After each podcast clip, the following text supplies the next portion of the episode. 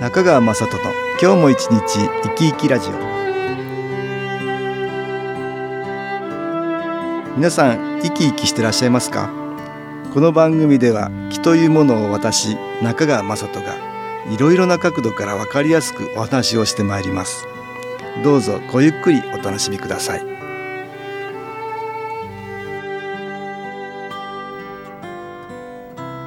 中川雅人の今日も一日生き生きラジオ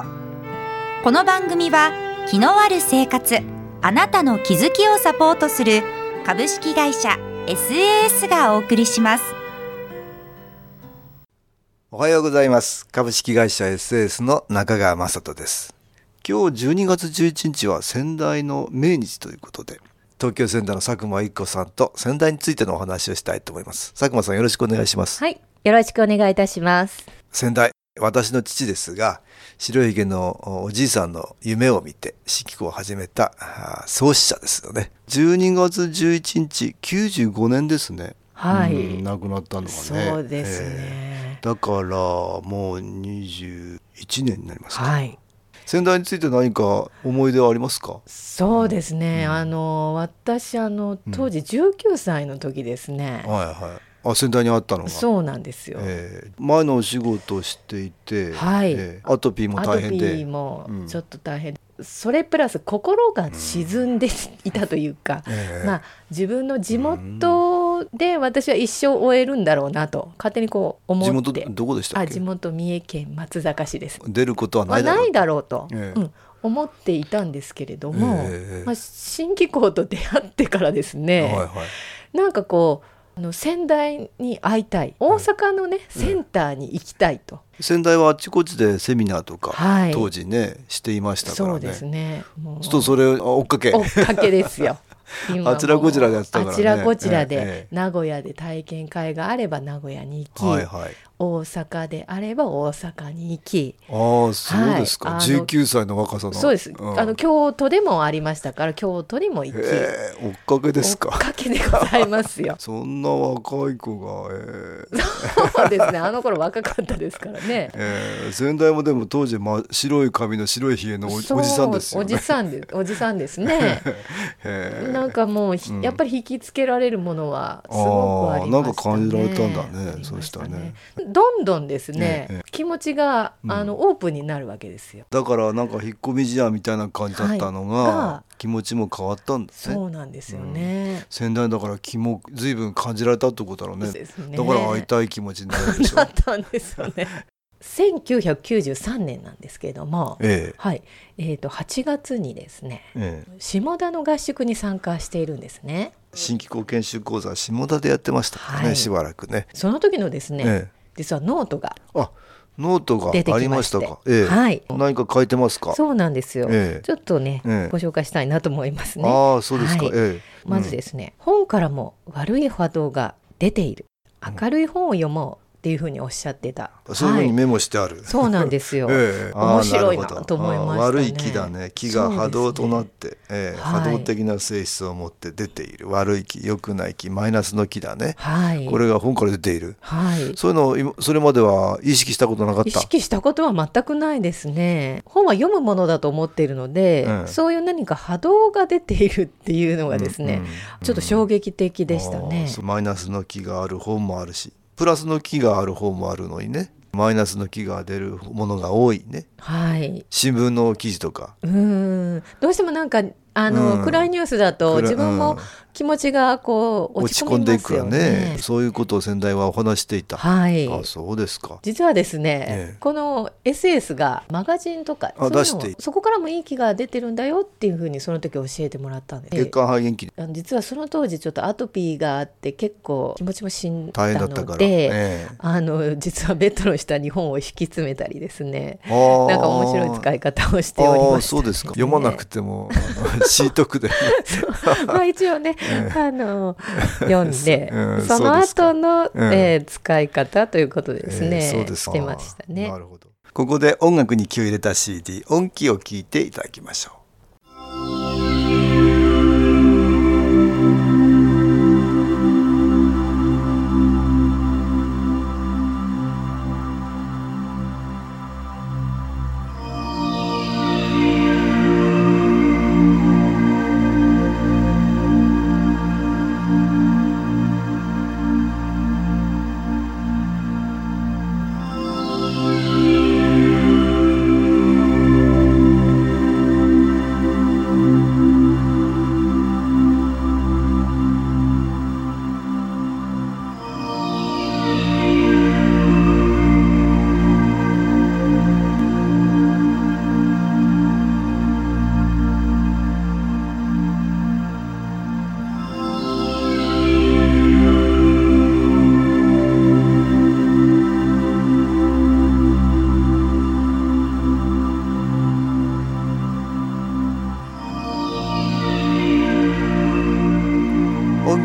ていただきました他にもありますかはい話は素直に聞こうえってえいうのが書いてありましたね、えそれまでは素直に聞けないってい素う感直じじゃなかったですね誰かが言ってても「うんでも」とか「だって」とかねあーなんかそういうのが、うん頭の中っていうか心の中に、うんいつもありましたねあーこう言ってるけうど、ん本当はこうでしょみあたーいるなあーそうですかだから小さい時から何か癖になって身に染みついていたかな癖になってたんですよねだからもあーううん言われたことをそのまま素直うにん、聞くっていうことはできませんでしたね。ああそうですか、うんじゃあちょっと新鮮だったね新鮮でしたあね。ー話は素直に聞こう、はい、ええはい、これあの素直っていうのは先代無邪気っていうのにつながってると言ってましたね、はい邪気がないって無邪気っていうねあそうねえーまあ確かにそういうことあるねありますねうんついたってとかえーねそんなこと言ったってできないよとかねそうですね。うんあとはなんかそれはいいことだけ言ってんのかなとかでねもそうですねちょっとひねった感じですねそうですね斜めにこう構えたりねもうその通りです。もうちょっとえー斜めに、そう,、んそういうことはあります ねありますねそうですねありますねうんえー素直に聞こう、えーはいそうですかで先代の話もだから素直に聞こうようになったんだあねのそうですね。あーあそうのです素直に聞き聞くようになりまそうしですた。はかい。はい他にありますかはい、あとですね、うん悪いこともうん実は良いことの裏返しっていうはあことをね、うんお話ししてくださいましたね。ああノートに書いてますか。はい書いてありますへえということは自分もなんか今悪い状態、まあアトピーでね大変だって言ったけども、そうですねうんそれもいいことの裏返しなんだなってで、うんあまあうん一応そういうふうに素直に聞こうと。聞こうと思ったですね思ったまあ、うん家で起こっていること家族の状態とかですうんうんね自分の体に起こっていることとかも、はいはい。いもう自分にとってはすごく悪いことですよ。うんうん悪ねいことなんですけうど、んうんこれはいいことこれにもなるんだなって。なんだなっていうふうにな思うきっかけでしたね。ああなるほど。はい、まあその時分かんなくてもね、はいええあの後からああやっぱりいいことにつながってたんだってことはあるよね。はい、でもこれ意味があの何もないっていうふうによ悪いこと悪いことで捉えていると良くない気がどんどん来てどんどん自分は辛い方にねはい、マイナスの気の影響で辛い方に行ってしまうからねそうですうんね。裏返しね、はいなるほどそうですか先代全てのことには意味があるってねよく言ったですよ、はい特にうん95年12月に先代亡くなりましたけどね、はい、 3月に1回倒れましたねああ、そうですね。えー3月に倒れて6月にはもう復帰したんだけどねはい、倒れた時にはちょっと右半身が不自由だったかな、はい、でリハビリしたりして、3ヶ月でね復帰したんだけど復帰した後6月復帰したから6月から12月の亡くなるまではい、全国あちこち講演してもらったんだね。はい えー、そうでしたえねー。その時に全てのことには意味があるってね、うん言っていたんだよね、自分のだから病気したけど病気したことにも意味があったんだよってことをね、そうですね。で、うん自分は病気をして気がついたっていうことを言ったんだねで気づきっていうのが非常に重要なんだとそんなことを言って、えー回ってたね全てのことには意味があるって ねまあ私もねこれはずっと、まあ、半身がちょっと不自由だったから、はい6ヶ月間ね、はいうんずっと仙台にくっついてはい、あちこち回って日本全国結局、まあ、一通り回りましたよ。あ、であ12月に亡くなったんだけどね、はいそれまでねもう耳にタコができるぐらいね、 聞かされたはい言葉ですよ。まあでも全てのことにその時に意味があるって分かんなくても何かあるのかなって捉えるっていうことね。そうですうねん、で。私もね先代がその後12月に亡くなっちゃったからはい、亡くなったのでええこんな全てのことには意味があるって言っていたけど本当に意味があるのかなってすごい大きなこと、 いすごい大きな意味ですもんね。えー意味ですよね。何の意味があるんだろう と思ってましたけどね。そうですねえーでも後になってね、はいああこれやっぱり意味があったかなって分かりましたよ。まあどんな人もね全てのことってのは一番始まりは生まれたっていうことだね。はい、だからどこのうちに生まれたか、どんなお父さんお母さんの間に生まれたか、はいどんな兄弟がいるか、はいどんなお友達に恵まれたか、うんねえどんな人と知り合ったか、まあ、全てのことには意味があるんだね、はい大きな意味があるんだと思うんだけどその時に分かんなくても、ね、あ何か意味があるのかなと思って、 えー前向きに捉えていくねでそこから自分が変わっていこうとするといろんなことに気がつけるっていうことなんだろうね。そうですうねん。まあ新機構を利用すると、はいそれがちょっと早めにわかるかなってね、あの人この人いろいろいろんな一見マイナスの出来事もあるんだけどそれをまあ前向きに捉えられるようになるかなってね。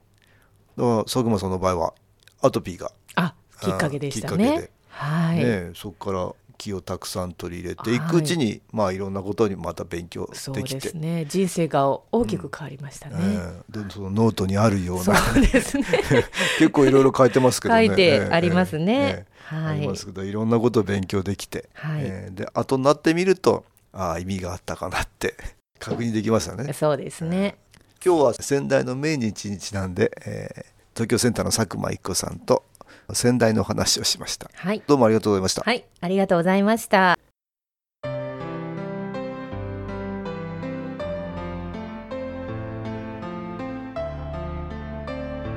株式会社 SS は東京をはじめ札幌名古屋大阪福岡熊本沖縄と全国7カ所で営業しています私は各地で無料体験会を開催しています1月10日火曜日には東京池袋にある私どものセンターで開催します中川雅人の「昨日話と昨日体験」と題して開催する無料体験会です新機構というこの機構に興味のある方はぜひご参加くださいちょっと気候を体験してみたいという方体の調子が悪い方ストレスの多い方運が良くないという方気が出せるようになる研修講座に興味のある方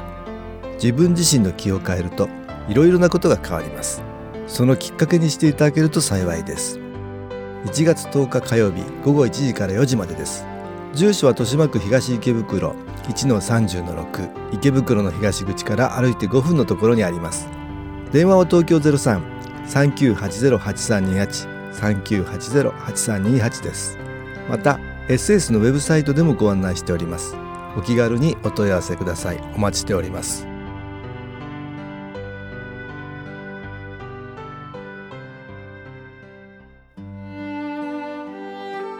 いかがでしたでしょうかこの番組はポッドキャスティングでパソコンからいつでも聞くことができます SAS のウェブサイト www. 機構 .com 新機構は SHINKIKO または FM 西東京のページからどうぞ中川雅人の今日も一日生き生きラジオこの番組は気のある生活あなたの気づきをサポートする株式会社 SAS がお送りしました。